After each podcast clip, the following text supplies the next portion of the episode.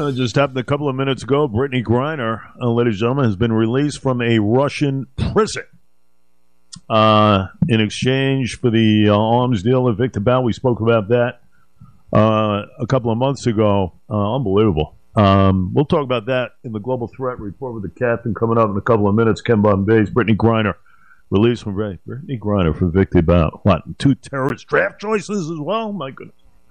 Uh, that's what's happening. First, though, let's get to uh, one of the biggest days in sports locally. What happened yesterday? Aaron Judge, a Yankee uh, for life, uh, signing a nine-year, three hundred sixty million dollars uh, contract. And many were speculating and whatnot. Uh, Rick Cerrone, the fine, fine editor of Baseball Digest, Uh, in chief, former director, by the way, media relations for the New York Yankees. Nice enough to give us a couple of minutes here on a Thursday morning. Rick, welcome. Great news. Good morning. Good morning, good Jay. How are you? Friend. Doing good. Uh, many, I tell you, this was uh, good news for New York. You know, New York has been somewhat in the doldrums. You finally get a sense that something good happened, and it did. Uh, Aaron Judge, I'll tell you, there was speculation even from the day prior, Rick. I wasn't even so sure. Uh, but I felt kind of confident that this is a smart guy who appreciates the the Yankee lore, so to speak, the legacy and everything else that it created with his record-breaking home runs and whatnot, offensive categories galore last season. You know, I kind of felt that would be in play when all said was done. What about you? Well, the only thing I would say to the many, many people, my cigar club buddies and whatnot, who would ask me, what's going to happen, what's going to happen? I said, the only thing I can tell you, and this goes back to the beginning, the yeah. only thing I will tell you is that when you see the final years in numbers, it's going to blow you away, and it sure, certainly did. Uh, I did not ever see the Yankees going nine years. Uh, they stepped up, and they did what was necessary because, Jay, as you know, if the news yesterday was different, if he had jumped to the San Francisco Giants, his, quote, hometown team, it would have been a nuclear winter at Yankee Stadium. I mean, it would have been a devastating blow to the franchise. And, you know, give Aaron Judge credit. He bet on himself. I would not have done it. I mean, if you say to me, I'm going to give you two hundred thirteen million dollars guaranteed right now, plus this year's salary, or you can wait a year and see, I, I think I take the money. But huh, he didn't. Um, and you know the other thing, Jay? He did this without one of the, you know, the the well-known killer agents like Scott Boras.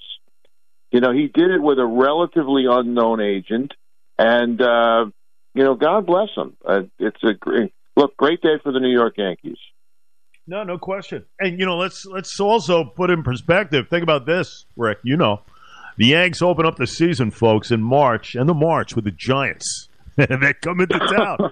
I mean, think about Aaron Judge in a giant uniform, Rick Cerrone. Wow. Coming up you know, to the Jay, plate on a gray, chilly, m- late March day in front of, uh, you know, forty-eight thousand people. My goodness.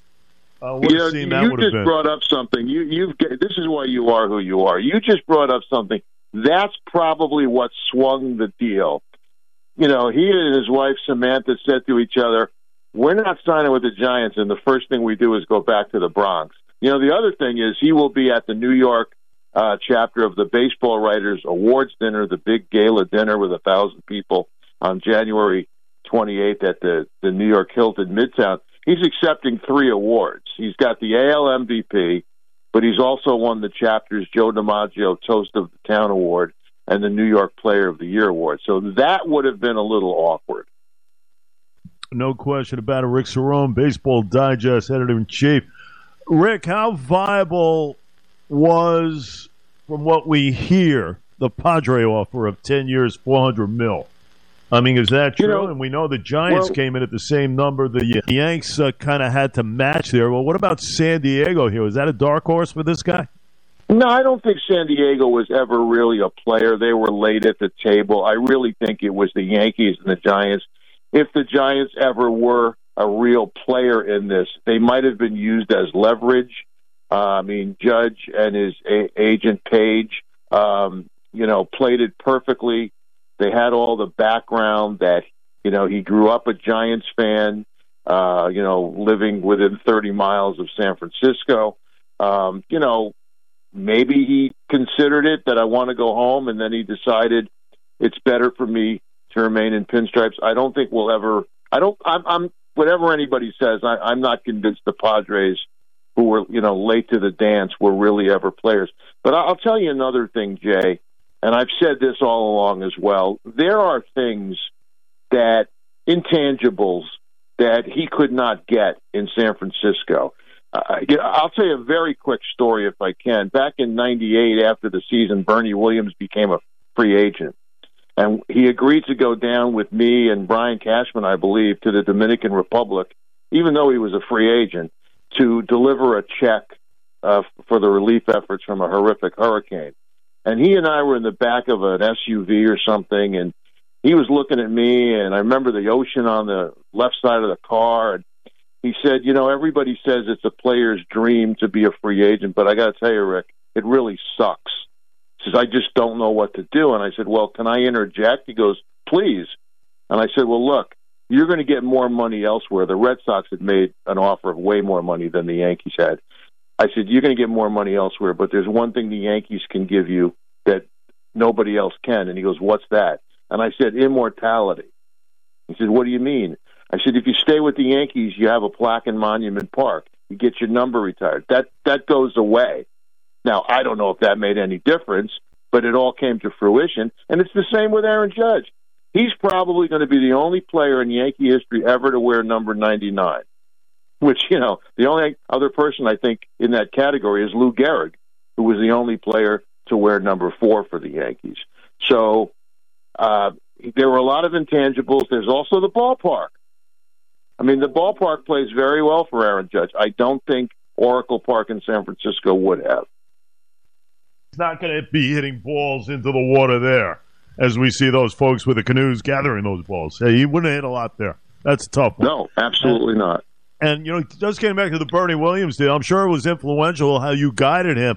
But also the late, great George M. Steinbrenner, too. Right. You know, kind of swooping in, Rick. I, I remember that like yesterday. You know, that's yes. the difference. I mean, you, you were right there. I mean, that's the difference to me between George and son Hal. You know, I mean, you know, Hal could not let this guy get away. Blood on his hands if he did, Rick. Blood on his hands. Right. George well, M. But... would never have gotten to the point where it got to at the eleventh Well... hour. Right. You know, I, I don't know if he would not have let it gotten to the point that it got to because he didn't really control it. But, you know, Hal Steinbrenner, who I don't have the relationship with that I did with his dad, you know, rest in peace. I love the man. Uh, I was there for so much of things that happened. I counseled him. We got into knockdown, drag out fights three times in five weeks. I resigned. And, you know, within twenty-four hours, he, you know, come on, you come, you know, you're not resigning, blah, blah, blah. But, you know, Hal is not George Stein. He's not his father. He is a product of his father. And he grew up with his father, warts and all, and he took, you know, he took good things from Mister Steinbrenner, and he decided, I'm not going to do this. You know, he's not the volatile guy, you know, and that doesn't mean he's not a terrific person and a terrific businessman.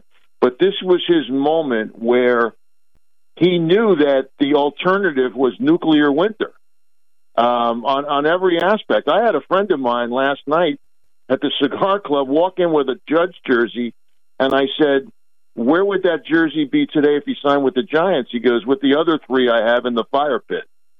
So, you know, this this was this was a monumental moment. But I will caution you, Jay, and all the Yankees fans listening, they're right now the same team that they were when the season ended against uh, against Houston, you know, minus Castro and Tyon. So they've got some work to do. So Tyon, uh, fourteen and five. You got to replace him. You know, Rick, good point. I mean, you still have to play with the Astros, and the Astros added Jose, Jose Abreu into the mix. They've gotten better. They've got the pitching and everything else. I mean, right now, and I, I understand Cashman, you know, he had a signed Judge. He was the piece. But now you've got a lot of work to do. You know, a lot of work to do. Yeah, and you've got and a lot of work to it. do. Do you do it, you play it with the kids, Cabrera? Do you play it to bring up the Volpes of the world? Do you do you kind of mix it in? You know, I st- I still have a bad taste with Aaron Hicks. I got to be honest with you, bad taste with Josh Donaldson. You know, these are guys. You, you know, I guess will have to come to play unless they're in trades. But in essence, somehow the Yanks have to fix their woes. A lot of it is pitching too, you know. So well, in essence, what do you do? You said it perfectly, Jay. The work really begins now. If you're Brian Cashman and you get all his his uh, men and women together, whether at the winter meetings or next week here in New York, you sit down and say, okay, we accomplished mission number one. Now let's get to work on, you know, on rebuilding uh, or tweaking or whatever word you want to use this team. Because, as you know, Jay, they have not even appeared in a World Series since two thousand nine. That's thirteen seasons not reaching the World Series. Now, you know, twenty-five of the thirty, twenty-nine other major league clubs would would trade, you know, their last thirteen years for the Yankees, but the Yankees' mandate is to win the World Series. They haven't been there in thirteen seasons. That is the second longest stretch in Yankees history since they first went to the World Series in nineteen twenty-one, which, if my math is correct, is a, a, almost one hundred two years ago.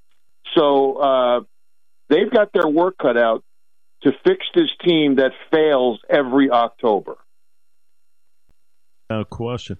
Rick Cerrone, what a job he does. And by the way, might I add, you know, there are publications in and around that I have read since I was a kid. Baseball Digest has always been my favorite.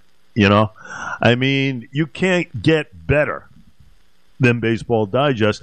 How has that been for you? You've done a great job, oh. editor-in-chief. You've kept it flowing as if it were around for, you know, I mean, listen, it's been around forever. But you have it's kind of kept around. the pace to the what? point where you have made it so current and inviting.